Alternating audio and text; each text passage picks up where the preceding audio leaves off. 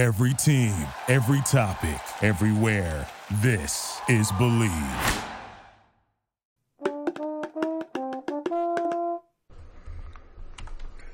Welcome back to the Blind Broadcaster Podcast. Sorry we've been out for a little bit, but we are back in business this week with a return guest. The first of at least a couple of return guests on the pod, but first things first. He's the voice of the UConn Huskies women's basketball team, the 11-time national champions, the broadcaster for the UConn Huskies hockey team, producer, game day host for UConn Huskies football. I'm speaking of Bob Joyce, who joins me on the program today. If you like what you hear, please rate, subscribe, and review the Blind Broadcaster Podcast on your favorite platform of choice. If you have suggestions of people you'd like to have on the pod, shoot me an email at luther.king.tsb at gmail.com. Find me on Twitter at king underscore tsb, and the same email address on Facebook if you'd like to send me a friend request. Or if you have suggestions, that's how you find me. And now, on with the show. With the voice of the UConn Huskies women's basketball team, Hockey Huskies game day host for football, Bob Joyce. It's the first return visit of a guest on this episode, which I believe is episode 49 of the Blind Broadcaster Podcast.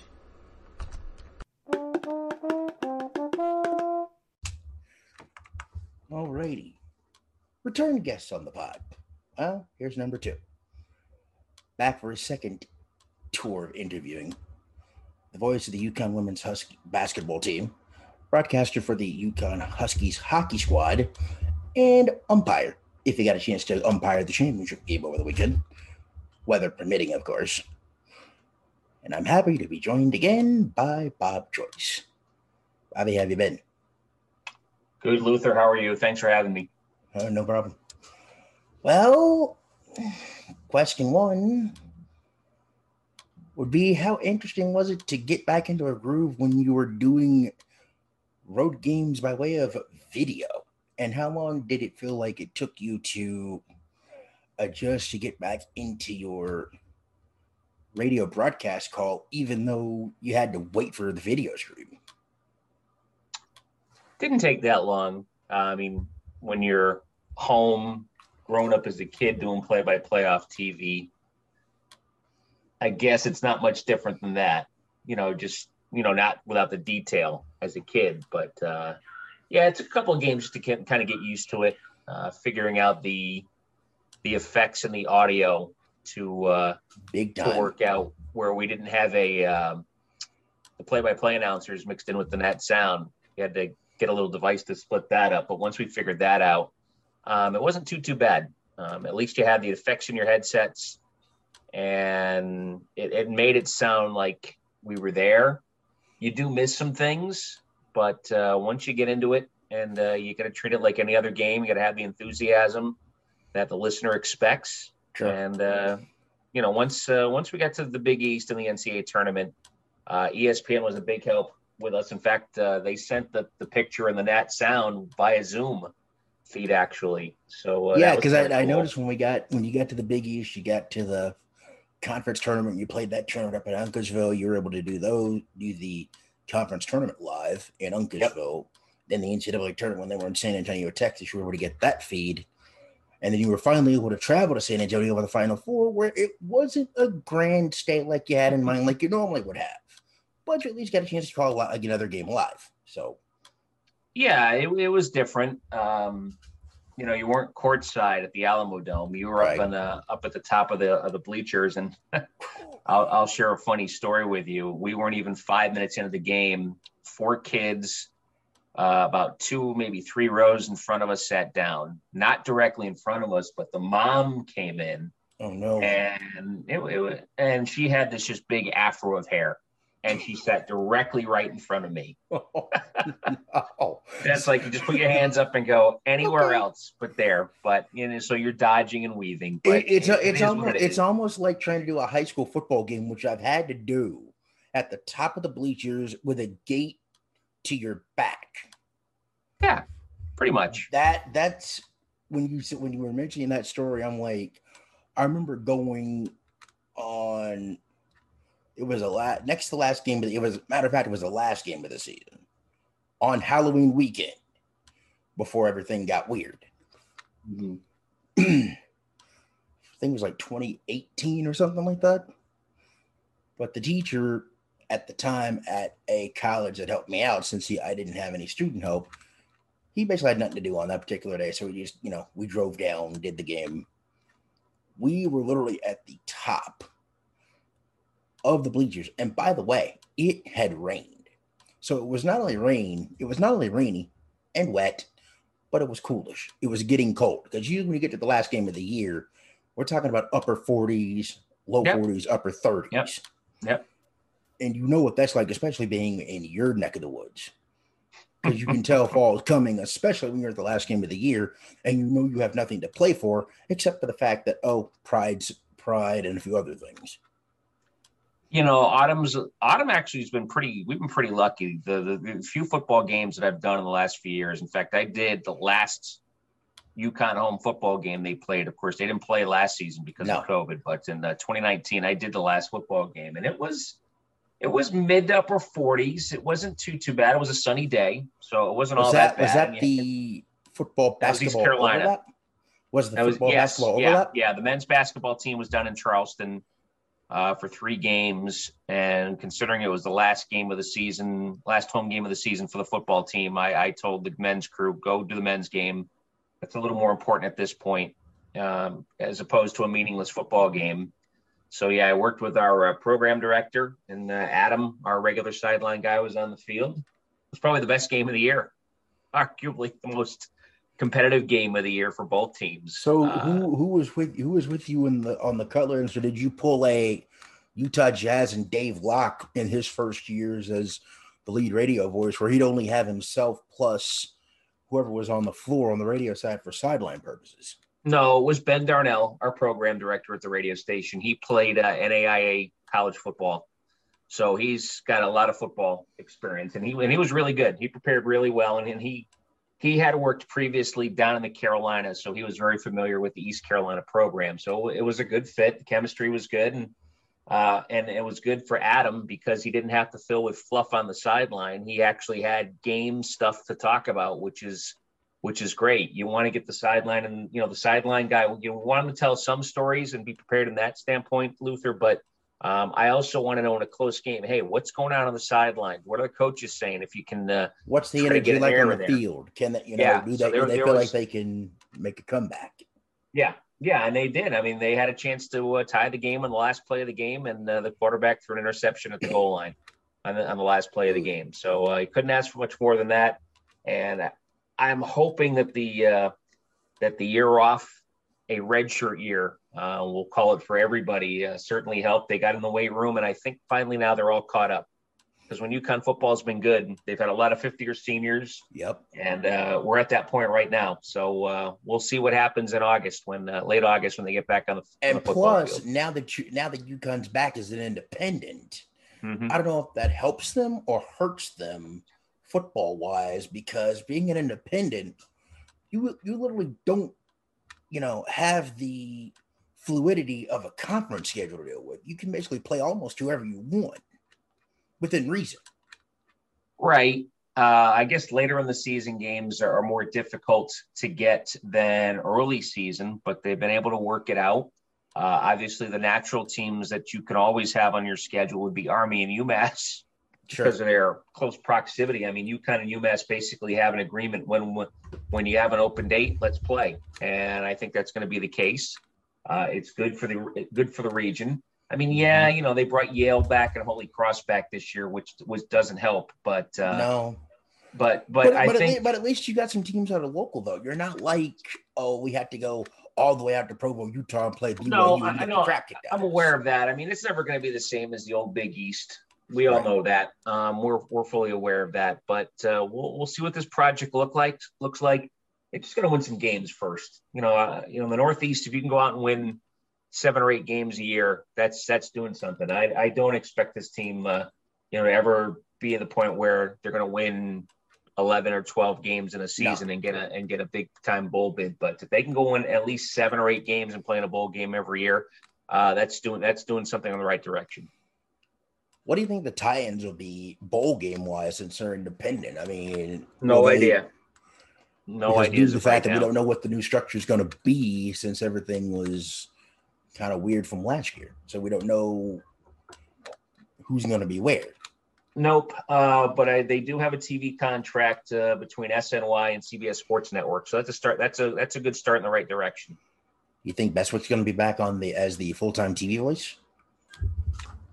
Um, I think they're going to split the games. I think CBS Sports Network's going to do a lot. I think SNY is going to do some games too. So I mean, that's that's a good start. At least they're getting exposure mm-hmm. uh, to get a start, and uh, obviously that helps in recruiting. And, and and the goal is always to try to play the try to play the uh, the regional teams. Uh, you know, they they've got a renewal with Syracuse coming up. They've got one with BC coming up. Awesome. Um, you know, Rutgers would be a natural fit. I mean, Greg Schiano and Randy Edsall, that 10 years between 2000 and 2010, uh, they had some pretty wild games between those two teams. That was probably, well, not probably, that was definitely the rival um, for UConn in the Big East. Randy was just a different animal every time UConn and Rutgers got together. So, uh, so yeah, uh, that's that's the goal. Um, will it happen? I don't know, but uh, they got some Power Fives on the schedule this year. I mean, you got back to back games this year at Clemson and at UCF in November. Ooh.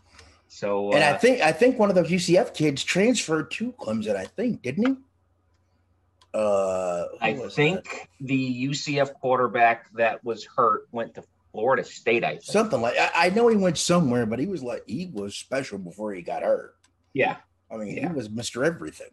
Yeah, he was he was an outstanding quarterback. It's it's god awful what happened to the kid. I mean, we've seen it. I mean, it happened to Tua. Sure, he was able to come back, but this is totally different. This is you're talking about a kid that uh, nearly lost his leg. Yeah. So uh, and of course, you know, the fact that he's even in the in giving himself a chance to uh, compete for a job is uh, is pretty impressive. And let's not forget with UCF, they now have Gus Malzahn, who was recently relieved of his duties at Auburn. So it's mm-hmm. going to be interesting to see how Gus Malzahn does, dropping down a level from the SEC to the American. Well, the American actually for football is not a bad league. Well, um, traditionally, Memphis is usually pretty good. Um, UCF's always good. Uh, USF's mm-hmm. you know kind of in that in that area, but uh, the Will C department. Yeah, yeah, but uh, but you know, I mean, the fact that UCF's the biggest public university in Florida, and you know they don't even have to leave the state to recruit kids. That's that's the best that's part about it for down there. That's even better. Um, you know, UConn's got some Florida kids on their roster, but but UCF has done has done really well for themselves down there, and and uh, you know we'll see how the uh, the change at the coaching spot does for them. Um, I think Gus will do okay. I mean, you know, you've got great talent. You just got to put it together and uh, make sure that um, you've got all your ducks in a row and and continue to just stay on the upswing. How much tweaking do you think in the director's chair you're going to do this uh, season now that you have football back, or do you just how much what tweaking with the uh like the broadcast and vice versa? Are you going to be able to do handling you know like the log and everything like that with the football magazine football magazine show coming back 90 minutes prior to mm-hmm. each kickoff, or are you just going to keep the log the way it is since you got the full year off? Or do you go back and look at that with football and say, okay, we had the year off. How much of this do we keep? How much of this do we, you know, tweak or maybe move into different positions?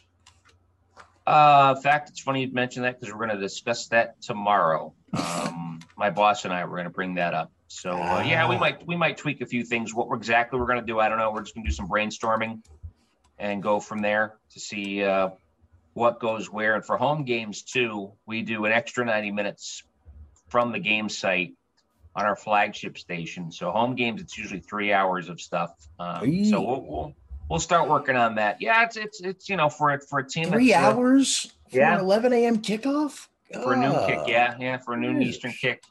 Yep.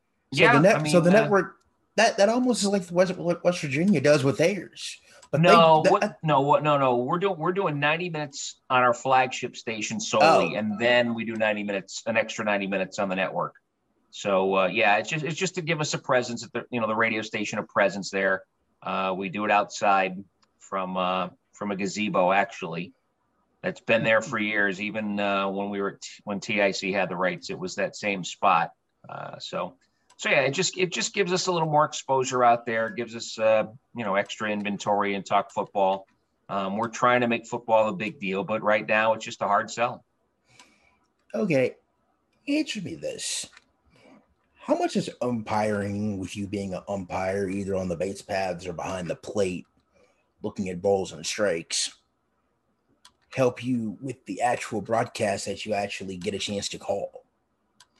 I know I know we're talking about two separate sports and mediums here, but how much do you feel like when you're doing umpiring slash trying to make sure a game is, you know, controlled in a proper way, mm-hmm. do you feel like you can take into, you know, a basketball call or a hockey call, or even when you fill in for Crispino or when you did with Joe D'Ambrosio with football? Uh, you just appreciate what the officials do even more. It's not an easy job. Uh, most of the time, you've don't. I mean, clearly at our level, we don't have replay to help us out. You try to make the best call you possibly can, the best decision you can possibly can, and uh, put yourself in the best position to make said call. You're not going to get everything right. It's just not going to happen. Um, but uh, you do the best you can, and you have a little more empathy for what these officials are calling. Uh, the only thing that that drives me crazy as a basketball announcer when the officials make a questionable call. It's like if the if the, the official right in front of the play is not making a call, and you get a call from the official in the back, like uh, the trail official who thought all the way at the time stripe. I know yeah, where that, you're that going. Kinda, yeah, that, that kind of drives you a little bit crazy. But are I, you talking about the Elite Eight game at the end of it, where no, no, not necessarily. No, I mean, look, look, was it a foul? Absolutely, it was. Sure. But the officials had set the precedent uh, throughout the game that they were going to let let them play. Yep. And that was that just happened to be uh, the most scrutinized play because it was the last play of yep. the game. But uh, if you go back, you can see on both ends, it was physical. It was tough. Uh, Paige Bueckers was grabbed, held, anything that you could possibly imagine, and half the time the fouls weren't being called. So sure. uh, you know, while while yes, I agree, um, DiJonai Carrington was fouled at the end of the game. The officials didn't call it, so uh, you know they, they had set they had set the uh, they had set the bar and uh, they stuck to it. So it is what it is. Um, you can't go crying about it now, and nope. Uh, you can't, and you go on. So, so how yeah. many how many Final Fours with this one does that make for you? Actually getting to call a Final Four for you? Uh, well, the last thirteen. Um, the, the only Final Four that I went to when I wasn't the main voice was 2004 when both the men and the women were playing in the in the Final Four. Now Joe did all four games, um, both the two. Yeah, he traveled back and forth. I mean, hey, I wondered how that worked. But I was in New Orleans, um, just helping out, getting sound. Uh, you know, being there for the interviews. We actually broadcasted live from New Orleans at a radio station there with Final Four coverage. So uh, yeah, and I found out uh, two days before we were leaving that I was going because at the beginning of the month back in 2004, I asked if there was any chance of me going. I was told no. And then the day after the Elite Eight game, I said I was told, uh, you know, hey, you're going to New Orleans. What do you need to get done? What do we need to do for you? It's like, uh, okay, so like all right, so, uh, changed my game plan. Yeah, yeah, it, it, was it was an interesting couple of days leading up to uh, to leaving, but it all worked out. And uh, the last 13 Final Fours they've been in, I have called. I've been the full time voice, well, 15 years now. But uh, the 14 NCAA tournaments that they have played, that I have been the lead voice, they went to the Elite Eight the first year, and then they've been to the Final Four ever since. And you've only had, if my math is right, we talked about this before. You've only had technically two long-term partners with a couple of fill-ins. If right, Kara, Kara yep. and uh, Debbie for the last nine. Yeah, and, and Debbie's been amazing. She is. Uh, you can't have a bad day working with Deb. She's she's such a positive person, and uh, she knows the game so so well. She has that point guard's perspective, and uh, yeah, it's it's just a pleasure to work with Debbie. So, how long did it take? Because I know you and I talked about this the first time. When how long it took you guys to actually get a flow, but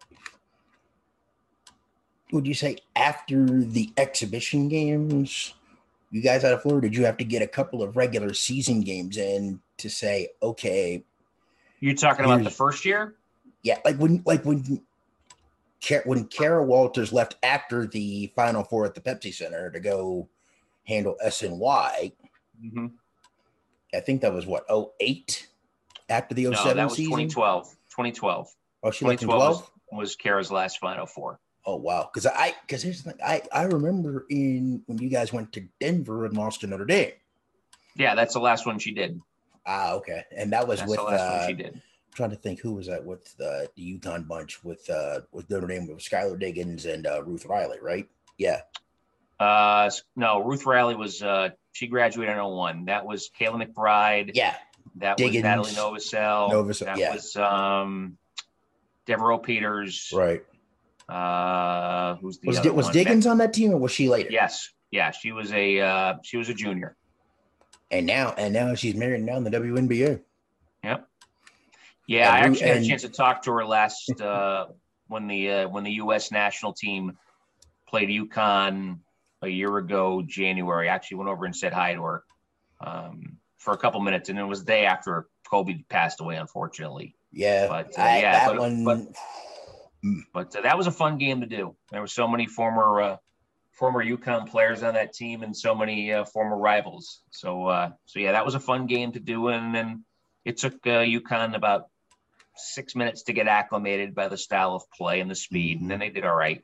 Um, as far as your question back to Debbie, probably took Debbie and I about half a season to really get comfortable working with each other. That long? Um, just with a chemistry. Yeah. I mean, and Debbie needed some, you know, yeah, it takes time. It takes sure. time to develop a, a good chemistry. But, uh, but yeah, it, it, but uh, since then, she's been tremendous. And obviously, uh, the, the better the games, uh, the more you get a chance to analyze. And when she has to do that, she's she's magnificent. And there's been a few games where you've flown solo, or either you or or your partner has actually had no voice at all on a couple of occasions. Uh, just that one. Yeah. Well, Debbie had had a couple. Um, mine was uh 2013.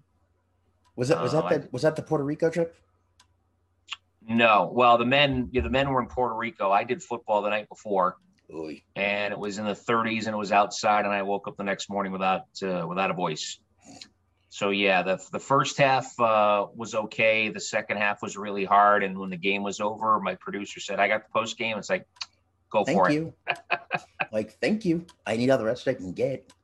And I didn't. Uh, I didn't talk for three days after that because uh, we obviously, uh, and I had uh, was it Sunday to Friday Ray really didn't say much because uh, we were in Florida for three days uh, over Thanksgiving. So, uh, so yeah, a lot of, a lot of, a lot of uh, green tea with lemon and honey, and a lot of rest. And the voice wasn't 100% yet when uh, when we got to Florida, but uh, it was better than it was. um, what was I getting? Oh yes, new Vanderbilt women's basketball coach Shea Ralph, who got hired what almost just over a week ago if my math is correct. Yeah, she was introduced Wednesday. yeah, Tuesday she was she was hired. Yeah, I saw it on Twitter, and I'm like, okay, is this her first really major coaching assignment besides being an assistant coach? It's her first head coaching job. Yes. What do you think she will bring to Vanderbilt here on West End that folks here that don't get the chance to see the UConn women, you know, as often since you were here, what, two or three years ago when UConn made the trip down here. Mm-hmm. What do you see Shea Ralph bringing to the Vanderbilt program? She'll bring intensity. She'll bring a will to win.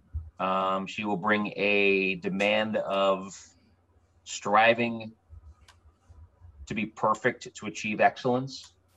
She's an outstanding recruiter. Um, Vanderbilt's a, a time tested program that, uh, as she said, she's not trying to uh, resurrect, she's just trying to revive, you know, mm-hmm. uh, the winning culture there. Um, it's going to take some time, and there might be some uh, you know, there might be some painful moments in the first couple of years, but if she's able to bring a uh, a hardworking, talented kid that's uh, willing to uh, push themselves to the limit to uh, to see how good they can be and how much they can be pushed, um, I think they'll do a good job there. But in this day and age, Luther, with the kids today, um, I'm not sure that's an easy thing. I don't know if there's enough of them, but uh, she knows how to recruit. She knows what she's looking for, and yep. and um, I think she'll do a good job there. Okay, since you brought it up, let's get to it. let's talk about the NCAA transfer rule. I, I know this is one that grinds my gears a little bit. I don't know about you, but this does for me, kind of, sort of.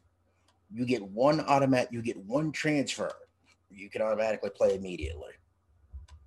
And I'm thinking, so basically, what you're telling me is if the kid's not happy and they're not willing to stick it out or sweat it out and you know be there when the success actually happens then what does that mean you know for the school when they start having success and you go somewhere and that school doesn't have success maybe not because of you but you're like okay i'm not i'm not liking it here either so you transfer but then you lose that you basically lose your lose your next year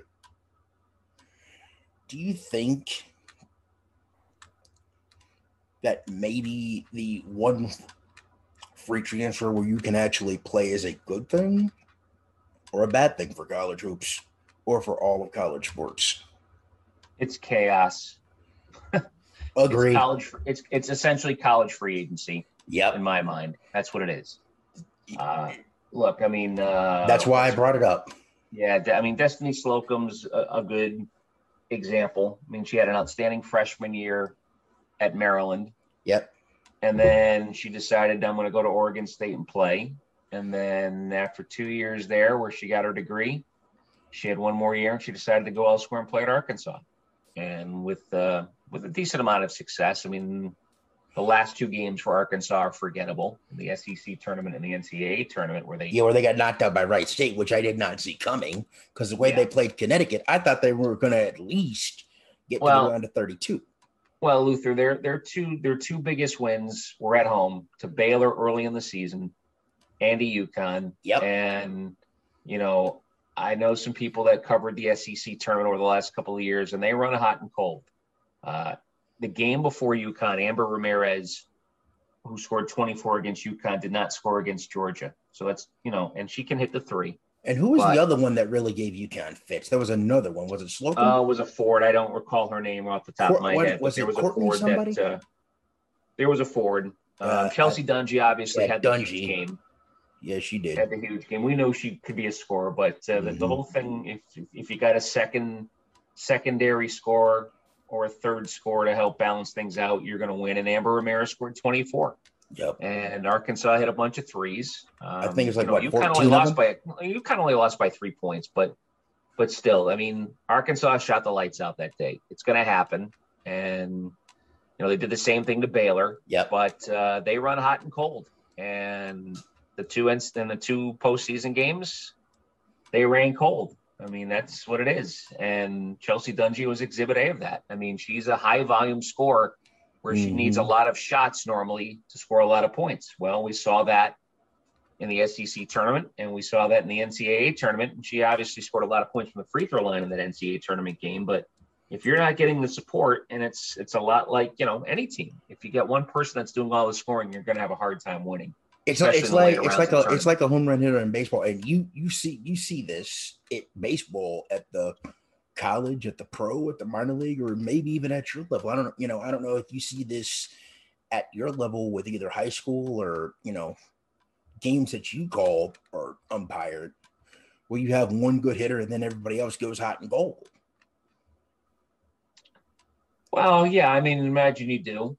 Um, hey, the Yankees are Exhibit A. I mean, it's all they, they basically bought themselves. You know, they purchased all their players based on power you know, uh, the launch angle, the nerds of baseball have ruined baseball. you know, guys don't know how to put ball, balls in a play anymore. No, they don't. It's either it's either a feast or famine. Either hit you try to hit the ball out of the ballpark or you or you strike out. You know, nobody puts the ball in play as much anymore. There's a few guys that do that. The Red Sox have done that during their nice winning streak. recently, and they're up and they're up eight two right now in the third inning as we do this on Patriots Day. But yes, uh, you, you know it, the good teams know how to put the ball in play. They know how to execute on the bases. Uh, the little things that uh, used to be done in baseball aren't done anymore. Guys don't know how to bunt anymore. You don't know how to play small ball anymore. Um, Oh, check no- this because out. Nobody wants to because oh hey I make three hundred million dollars. You're asking me to bunt. It's like well you know that's part of baseball. Check this out though. Vandy, when they were playing Tennessee, they had what was it? They had first and second. They got a bunt down. Yeah, they didn't score any runs, but it made the pitcher have to throw extra pitches. You may Mhm. not score, but at least the one thing is when you at least put a bunt down or do the little things well, put the ball in play without striking out. Even if you hit into a double play, yeah, it may change the tenor of the inning, but at least you're making a pitcher have to throw extra pitches so they can get out quicker. Yeah, and I don't know if pitchers know. I mean, you know, the major leagues, you don't have guys that a lot of guys that throw just junk. You know, throw high Yeah, 80s chain. and then throw off speed stuff like Greg Maddux used to do. He able to spot his pitches. Guys don't have know how to Al spot pitches anymore, and they're throwing extra pitches. You know, uh, you know. I mean, look, my son only played in high school, but Right. uh, he he just absolutely pounded the strike zone. He pitched the contact. And you know, if he had a good defense behind him, he had a good day on the mound, especially his senior year. Shane Reynolds. You Mike need that. You don't. You don't have that anymore. You have guys No. that throw, you know, close, uh, you know, mid to upper nineties or 100 plus. or hundred plus, like you know, more than ever before, and just this god awful, nasty breaking stuff. But there's no more. You know, there are very few guys No in the major no leagues guys that that are finesse guys. Yeah. I mean, th- think of- think of the guys that you and I used to listen to and watch, and when the Braves are doing well, Smoltzy could do it from time to time. Denny Neagle could do it. Steve Trachsel could do it. Al Leiter could, you know, temper temper it down when he needed to. I mean, guys are like, oh, I I can throw, you know, 97 with gas and keep climbing the ladder. But if you if you can't throw 97, but you're in the middle of the plate, that 97, i- if it's straight as a string and you got a good hitter that knows how to hit it, you're Right. not going to be long. I mean, I can, I can, I mean, think about this. I am a Cardinals fan. Okay, I, you're a Red Sox fan. I mean, you and you and I both know good baseball when we see it, or in this Mhm. case, for me, listen to it. I mean, I was born in the mid '80s, but I still go back and watch some of the old school Cardinals that would put a bunt down, you know, stretch a single to a double, steal bases, really make the pitcher go nuts. Yeah, and they play on a carpet too, like the Royal, like the Cardinals and the Royals did. I mean, when the artificial turf was was more Yeah. relevant in in baseball, but they were built for those Sure. for those buildings. Uh, I mean, the and Royals. now everybody's playing on grass. You hardly you Well, hardly see supposed, it should turf. be. It should be played on grass. I mean, let, let's be honest. The the old sure. artificial turf is the worst thing that they ever could have done, and Agree. and so I mean that's the way it should be played. But Agreed. you know, Red Sox have never really had a ton of speed. I mean, uh, when Ellsbury was there and you know, mid 2000s, I think 2013 and 2007, they had more speed than than they had before. Um, even even when Mookie was there uh, and Jackie Bradley, they would be aggressive on the bases. But yeah, I mean, uh, look what it's amazing what happens with a managerial change. Uh, Yep. You know, as much as as um, controversial as uh, Joey as Alex Cora was with the whole thing in, in Houston. I mean, the Red Sox won with him, and then uh, you know now that he's back, he's essentially uh, brought the culture back of winning that he's had. I And- mean, yeah, and the Red at- Sox have made some changes and stuff, but but uh, yeah, they got a decent little ball club. I'm actually uh, you know watching them more and more now, and uh, they're fun to watch again. I mean, the Cardinals were down two nothing yesterday. I've listened to their game yesterday, and I'm like, the things that are concerning me with this team. I mean, they've got you know, Nolan Arenado, Paul Goldschmidt, Yadier Molina's getting some hits, but I need to see some more out of some of the other sport guys. Paul DeJong, he's coming on lately, Mm-hmm. but I, I, but I need to see some more because I mean, with O'Neill out, I need to see the guys that have speed you know, put the ball in play besides Tommy Edman. I need I need to see more of the guys that have the speed make the pitcher go bonkers. We don't need homers every time. but I would li- I would like to see. I mean, is this asking too much? Having good at bats, having good at bats is a lost start in the major leagues. Thank you. Guys are ch- there's there's no discipline. I mean, the Red Sox, uh, and I'll use 2013. I'll even use 2018. You, you know, the, the four championship years that they've had, one of the things that they were really good at was their patience at the plate. yep. They made the pitchers work the counts. And they worked the counts to get their pitch to hit. Again, And especially ran the against my pitch team counts up. in the And they World fouled off a lot. And they fouled off a lot of pitches. Yes. drive your the pitch count up, and that's uh, you know it's, that's a lost start, Luther. You know, you know, I- now in this day and age with the launch angle and all that stuff, that and I, I'm telling it. you, the, the the I work with Rob Dibble, and you know who Rob Dibble is. Oh, it- And- I mean, who? I mean, think. uh, hold on. I Uh, mean, and he talks who about all the doesn't know time. who Rob Dibble is? Well, kids, Uh, young I kids don't because he coaches baseball now. He coaches AAU teams, and they don't know he pitched in the major leagues. The Nasty But, um, Boys in the Reds bullpen. Yeah, yeah. And he just he always talks about the analytic. The analytics are good to a point, but it comes down to to execution. And I just think the nerds of baseball are ruining the game. Who, Totally. who, who was that famous football coach that always would say, "Focus on the fundamentals"? I mean, it- coach. I don't know. I don't know who that coach was, but it was it was like a it was like either a college coach or it was a pro coach. Hey, that I hear always. Hey, I hear it from Randy Edsall all the time. It comes down to fundamentals and techniques. That's what it comes down to. Okay. And it doesn't matter how good you are. If you don't have the fundamentals and techniques in the game, you're not going to be very good. when UConn was on a nice little stretch, what were they doing well besides passing the basketball well? You're talking about the women Yep. this year? hmm Besides constant ball movement, second and third chance rebounds, doing basically Um, their well. defense got their defense got better as the year went on. Uh, they weren't a they weren't a very good defensive team early in the season, but that was to be expected when you have you know most of your roster are first year players, and that includes Yep. you know Westbrook. I mean, it was her first year playing for UConn, so that was to be expected. right. But after the Arkansas game, they they they were embarrassed at their at their defense Sure. and it got better and better with every game. Um, Christyn Williams took it upon herself to, to be the defensive stopper, and she did a pretty good job with it um, throughout the rest of the regular season. I mean, they held South Carolina under 60 points, Yep. which is hard to do. Now, granted, South Carolina missed a lot of chippies in that game. Uh, but tell, then again, they like missed a lot, but they missed a lot of chippies all season long. So that was that was not just an aberration in that game, and it's just kind of ironic that the two, they two the two they missed at the end of regulation to beat that could have beaten Stanford. We're right. We're right. I mean, the, the last and then, one. and then and then poor Leah Boston had an open look straight on, Yeah. and she back rimmed it. I mean, but that right was their at the season. rim. that I was their right season in a, in a nutshell. Yeah. So, uh, you know, uh, for UConn though, I mean, they got more. You know, Christyn Williams became more of a consistent scorer with her because because she became a really good defensive player. Mm-hmm. Um, she didn't really th- worry about her offense a whole lot. It just kind of came. Uh, Evina Westbrook ran hot and cold. Yep. The emergence of Aaliyah Edwards in the That post to me, that was big. played a big role. Well, I I was you know I was more excited to watch her play this season than Paige. I mean, you know, we all know how good Paige Bueckers is, and she and she certainly lived up to the hype. But um, I was only really going to get excited. Yeah, I was excited to watch Aaliyah Edwards this season.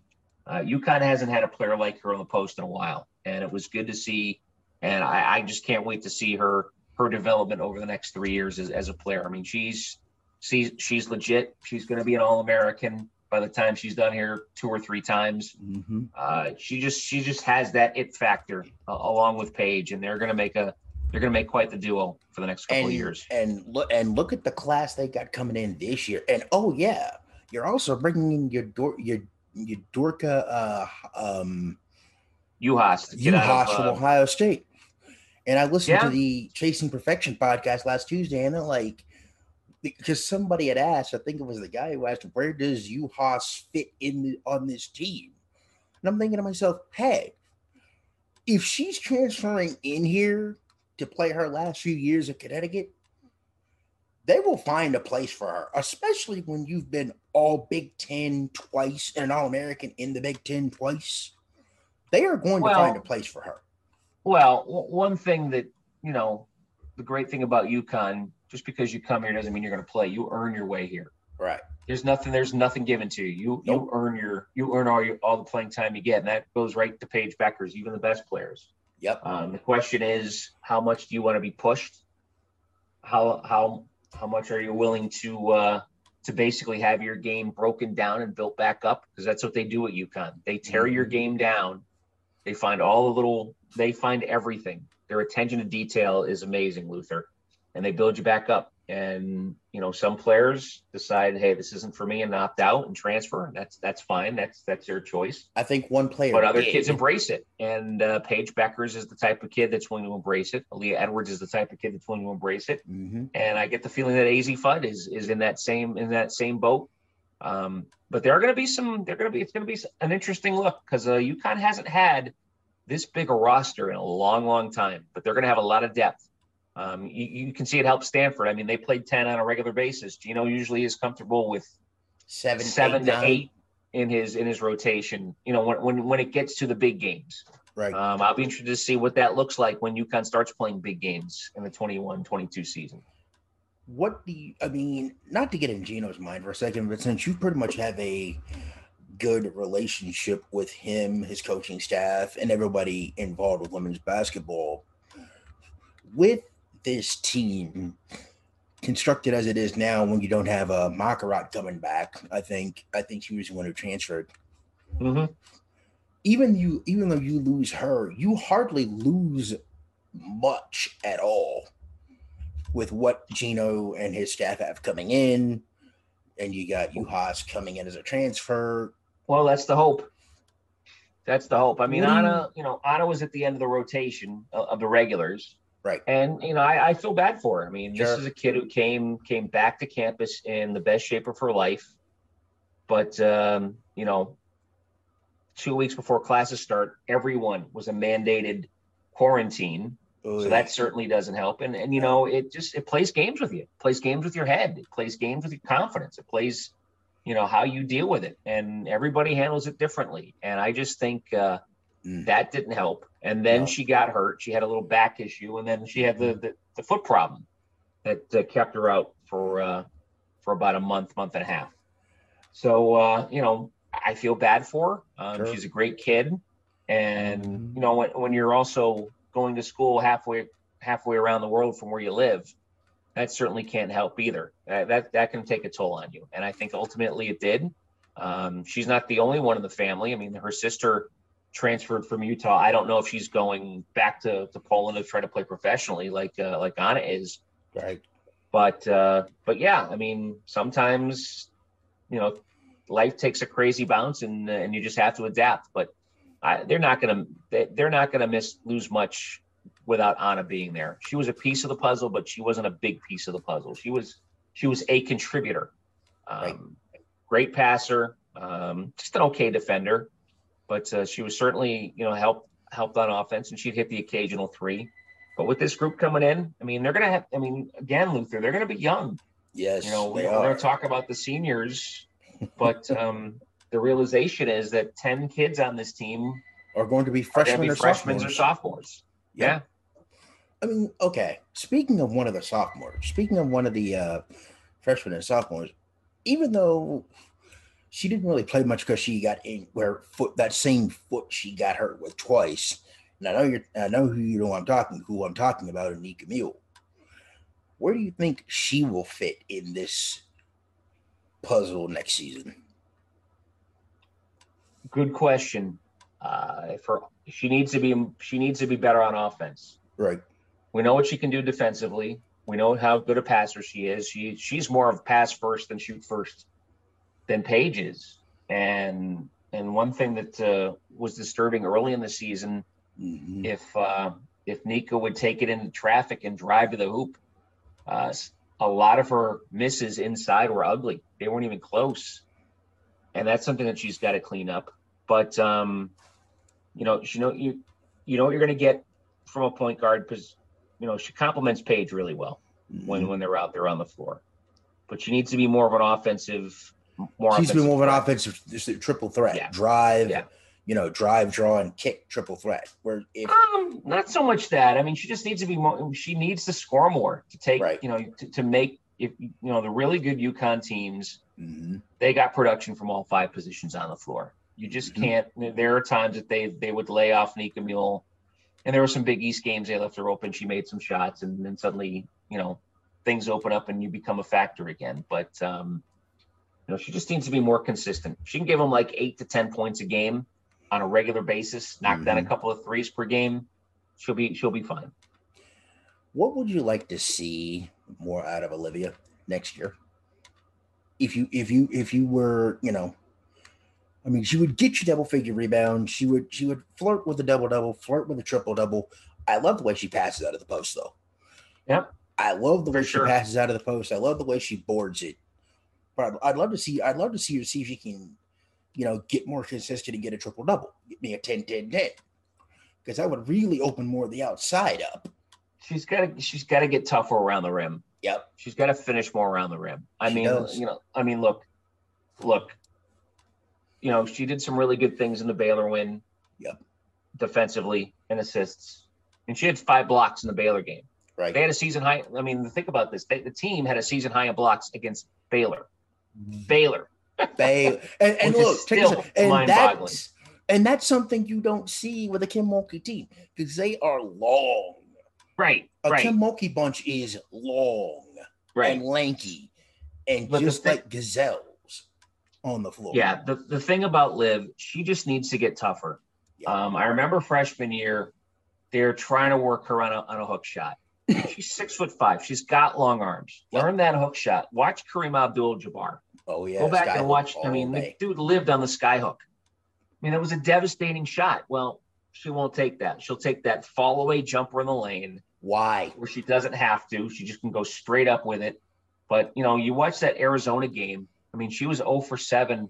Uh, you know, Yeah, she missed a couple I of fallaways, but she, but around the rim, those shots weren't even close.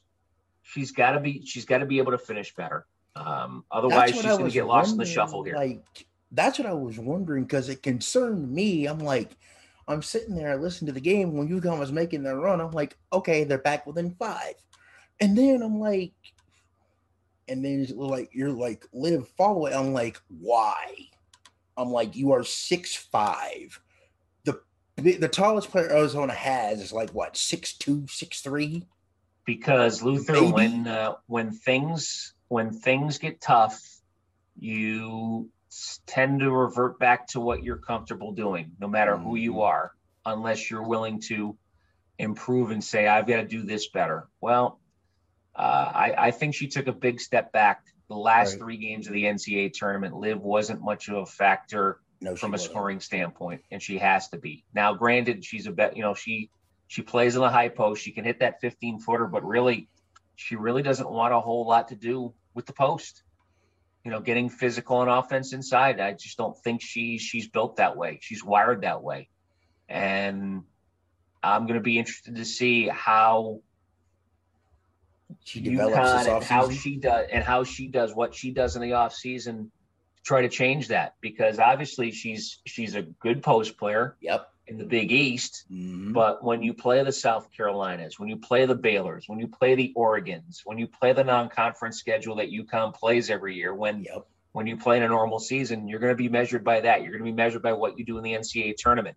I hope what uh, I hope Olivia puts that stat puts that stat line in her locker room from that Arizona game and uses Oh, that motivation seven. the way that Tina Charles used it her freshman year when Sylvia Fowles just dominated her in the Elite 8 in Mhm. Fresno back in the 2007. Yep. And we know what Tina Charles turned into. Yep. Can Olivia be that same player? I don't know, but this is a big year for her for so many reasons coming up. Because right now, um, she's not a WNBA type player in my mind. She won't. She won't succeed in that league if she if she goes into if she has the same kind of year next season as she had this season. Um, she She might even. be, she, she'll be I don't even think drafted. she'll be on any draft boards. Eh, she might be. She might Second be, round, but, maybe um, third. yeah, probably. But that doesn't that doesn't guarantee you anything unless there's expansion. Because right now there's only what 12 teams in WNBA. Yeah, I think it's there's twelve. Because I, I 130 read spots open. something. What was it? I read something on what was it Friday about like expansion teams. You know, the, with the league being in a good place, mm-hmm. you know what fringe what cities could use, you know, expansion in the NBA, in the WNBA. My bad. But I'm thinking to myself, okay, if there were, you know, six extra teams, you could get it to 18 and a player like I don't know Olivia or some other players that make and take that next step forward if there are extra teams where they will where they can get more opportunity mm-hmm. i mean yeah it's yeah. a possibility but again i don't know how much john maxwell or john gordon you listen to or you know read but they always talk about you know changing and adapting. Either you have you have one or two options here. You either adapt because you want to, or you're being forced to adapt, and life's going to force you to adapt whether you want to or not. And I think, right, as you talked right. about, want to. I think I think when you talked about with Olivia, like you know, with you and I just sitting here, just shooting the breeze like we always do on these podcasts, we talk, we look at players and talk about players like, okay, what are they doing? Are they adapting because they want to adapt? Or is, you know, their game being forced to adapt and change with stronger athletes, you know, ladies that can take their game that already have their patented game and so on and so forth. How do the players that are already in women's college basketball or in basketball or in any sport adapt with these other p- people that are coming out of high school? mm-hmm. with, the, with their game already matured. Well, their game's matured to a point when they get to college, especially when you come to UConn. I sure. mean, uh, I mean, Gino really impressed with what Paige has done as far as her preparation goes, but the sky's the limit for Paige. There's so much that she has to learn right. still. As good a year as she had as a freshman, um, she's there's just so much more that she has to learn sure. to be to be the elite of the, the elite. elite like the Katie and, Lou's and the the and the Katie Lou's and oh yes, and the Stewies. Uh, uh, speaking of her, another championship and another MVP again. Like, is there anything this young lady has not done yet? is there anything? And she's only Stewie 26. has not done yet. And she's only 26. I mean, Holy she's doing what Maya Moore. She's doing what Maya Moore did you know, when Maya came out came out of UConn, the exact same thing. I'm, I'm sitting there, I'm sitting here looking at my Twitter, and she's like, another MVP, check, another championship, check, and I'm thinking to myself. Now look, look, the team that she played on is really good. I mean, yes. you have Brittney Griner, Courtney Vandersloot, uh, you know, Allie Quigley, and mm-hmm. then, you know, a good group of Europeans. I mean, I was rooting really hard for Katie Lou and her sister and, and Tiffany Hayes to, to win a championship but it's like any team that's got Stewie, you don't bet against. No championship game. It's like it's like Tom Brady. You don't yeah, bet against exactly. Exactly. or my or any team that has Diana Taurasi or any team that has Maya Moore or any team that has Sue Bird. You just don't, usually don't. You don't. And you know what? The, I'm really happy for Lou. Um, it sounds like she had a really, really good year playing for the team in Spain with her sister. I just hope that Seattle is a great fit for her, playing with Sue and playing with Stewie. Jewell Loyd. I mean, they're loaded there. Oh, and, I, I you know what? It uses the uh, momentum of the of the season in Europe and, and has a great year in the WNBA because she's due.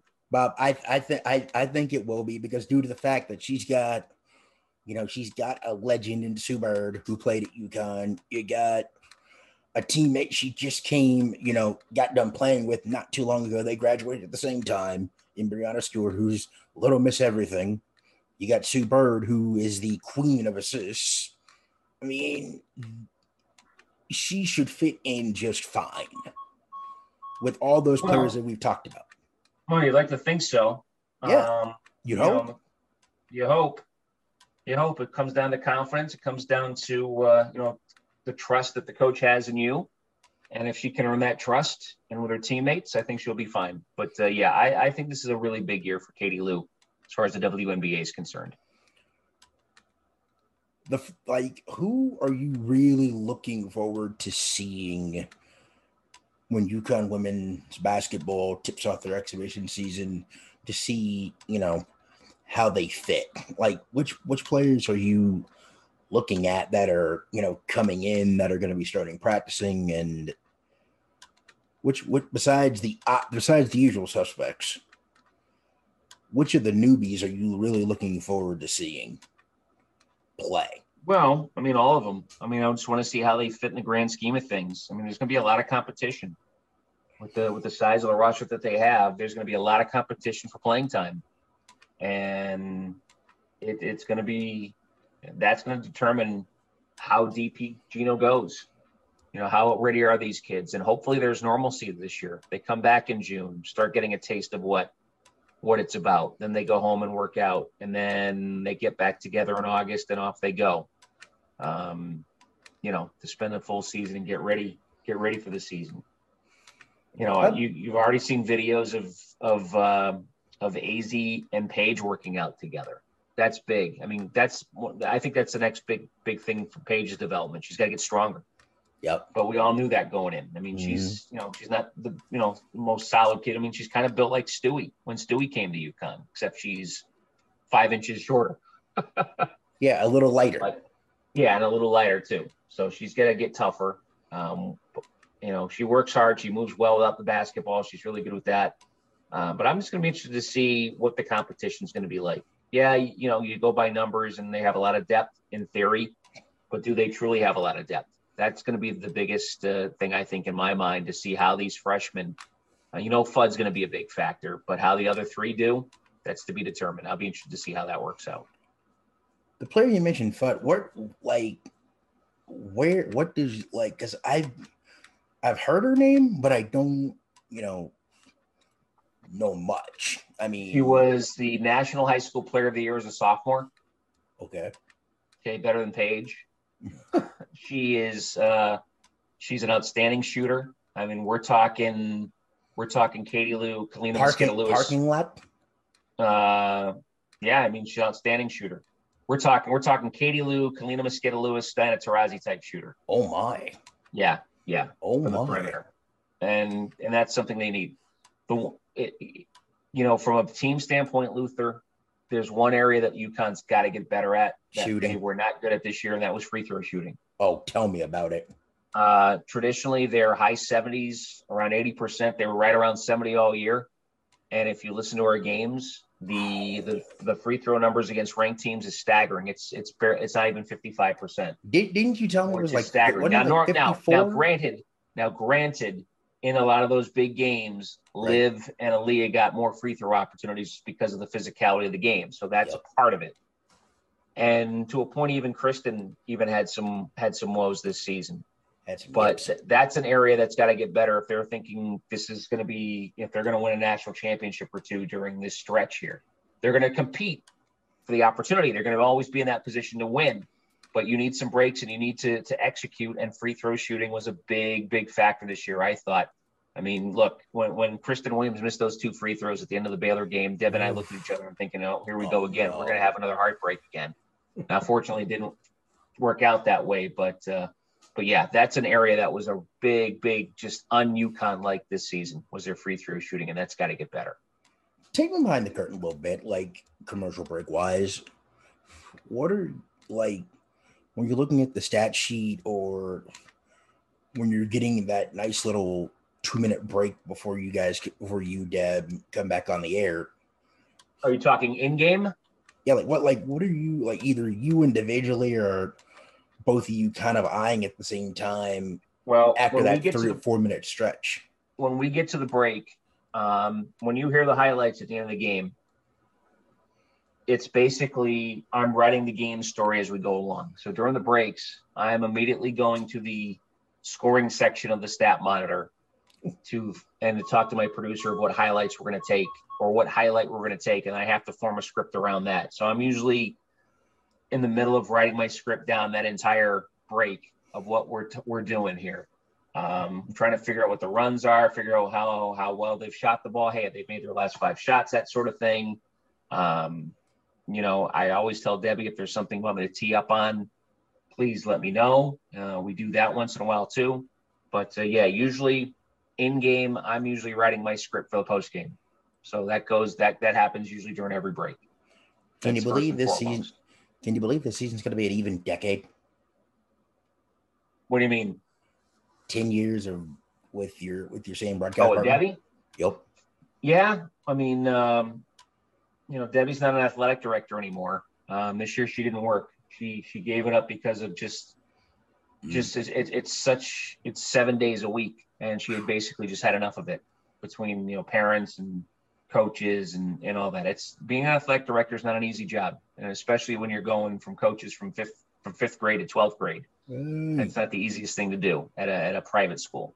So uh, I don't know what's next for Debbie. Um, I know her husband uh, wants her to get back into the workforce, doing something. I don't know what it's going to be, but uh, you know, the invitation's always open to Debbie to come back each and every year, and uh, we'll see what happens. But uh, uh, it certainly would not be the same without her. But the invitation's always open. She's a she's a good friend, uh, outstanding person.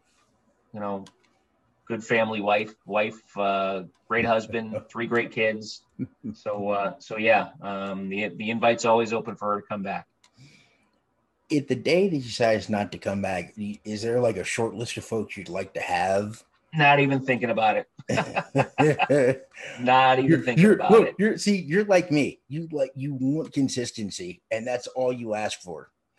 Either in a I mean, a lot part- depends on availability too. I mean, Yeah. Morgan Tuck filled, has filled in for Debbie on occasion. Um, not this, not the last couple of years, but uh, Debbie um, Morgan would be a great choice. She was a natural at uh, at doing the games. I thought she was she was outstanding. She was she. Um, I'll put it this way: when she stepped in for Deb on a couple of occasions, I'm like, okay, if she if Bob needed a new color handler, she she just took to it like a fish out of water, easy. Yeah, and a lot depends on a are you local? I mean, yeah, you'd like to get you'd love to get a former player to do to do the games who knows the game, but a are they available? Um, B will they work for the rate that uh, that we offer? I mean, there's so many there's so much so much stuff that you have to, yeah, logistics you have to get involved with. So uh, so we'll see. Hopefully, it's something I don't have to worry about for a couple of years, but you never know. And um, it's just been fun. Are you going to keep the coaches corner open for next year, or do you think with if everything gets back to normal, it's going to go back to exclusive Gino on the pregame chats? I would perf- I mean, look, the, the coaches did a great job this year. Uh, Gino basically just got burned out with the Zoom and the phone stuff, and we were we were the victim of that this year. Um, Gino likes to be personable. He likes to be one on one. He likes to be face to face. So if things are back to normal. Yeah, I, I would certainly say Gino's back next season. But uh, who knows? I mean, uh, who knows if we're even going to be traveling all the time next season long. I mean, one thing that uh, if this season has uh, discovered, companies uh, can do games remotely without paying all the travel costs that it takes to go for people to get to games and keep and save money for talent. We saw ESPN do that, and I guess I'm hearing that's gonna that's gonna become a regular thing for them. So is it going to be a regular thing for us? God, I hope not, because you lose an element of the broadcast that way. But exactly. um, I'm not the one making the decisions. So, uh, you know, again, I'm not convinced when the football season starts in late August that uh, Mike Wayne and Chris and, and Adam are going to be in Fresno, California. My gut tells me they're going to be in the studio calling the game. That's that's just my gut right now. Um, yeah, so there, there's so many things still up in the air about what we're going to see for uh, for UConn athletics starting next year. But the the folks in Winston Salem have that call. That's not uh, that's not a local call. That's not a UConn call. That's uh, that's a Winston Salem call. So uh, we'll see. What I happens. I hope that a lot of the broadcast teams that did not get a chance to travel last year will get the chance to travel because I miss a lot of the effects of hearing the basketball shot, you know, shots going up, and if I can Mhm. Hear with my ears if it's a make or a miss. Even though sometimes when they make it, it's especially if the shot is just straight pure, you don't even hear the switch from the net. But you just Right. have, but you just have that element of okay, this is what a basketball game is supposed to sound like. Yeah, I mean, uh, sometimes this year's we just had canned crown noise. I mean, it's not the same. You're right. Um, fortunately, we were able to figure it out with some of the uh, some of the broadcast partners where they would put the announcers on two channels, and then they would put the the Nat sound on two separate channels where we could break it up and, and just use that. Uh, at least you have that in your headsets, and you, you get a sense that you're at the game. Um, but again, Luther, I you know with the fact that uh, companies had so much success broadcasting remotely um, this year in a pandemic year, um, I think it ultimately ultimately comes down to dollars and cents. Whether it makes sense, you know, I, I would say no. But uh, I just again, hope I'm we don't I'm get to- the I hope we don't uh, get to that the, point. Counting the pennies. So I hope we don't get to that point because if it does, kind of like what they're doing with minor league baseball this year, no more Yeah. championship series. The winners of each division, that's that. No more like deciding a best three out of five. Or I'm like, wow. I understand we had a COVID year, but with everybody and these leagues being shuffled around and everything else. Nationals in a whole new league, but their travel's a lot closer. Thank God for that. Whether to travel a little out to Fresno, California, or Sacramento. I mean, I miss Right. those broadcast broadcast guys. I mean, I've met a few of them. I'm going to miss the fact that the Sounds will not play those teams anymore. But in a Mhm. roundabout way, I'm kind of glad the Sounds are, you know, playing teams that they should have been playing all these years ago. Like Toledo to open the season in two weeks. We haven't seen Toledo. We we you know Indianapolis, a Charlotte, a Jacksonville. We keep Memphis, we keep Omaha, we keep Iowa, but you lose those good ones like in Salt Lake City. You don't go to you don't you don't go to Round Rock, Texas anymore for Mm-hmm. the foreseeable future. You don't. I mean, you'll get St. Paul, but you won't see them for another year or two. Yep. Well, it's going to be interesting. Hey, uh, I got to wrap things up here. Yep, From my uh, standpoint, I got I got to run. But uh, sounds good. thanks for having me on again. No problem. Hopefully, when we get back, hopefully, if I get you for a third time, hopefully, we'll actually be in somewhat normalcy and hopefully we'll be able to talk about the Avengers from the root. Yep, indeed. Thanks for the time. You got it, pal. Thank you for listening to Bleav. You can show support to your host by subscribing to the show and giving us a five star rating on your preferred platform. Check us out at Bleav.com and search for B L E A V on YouTube.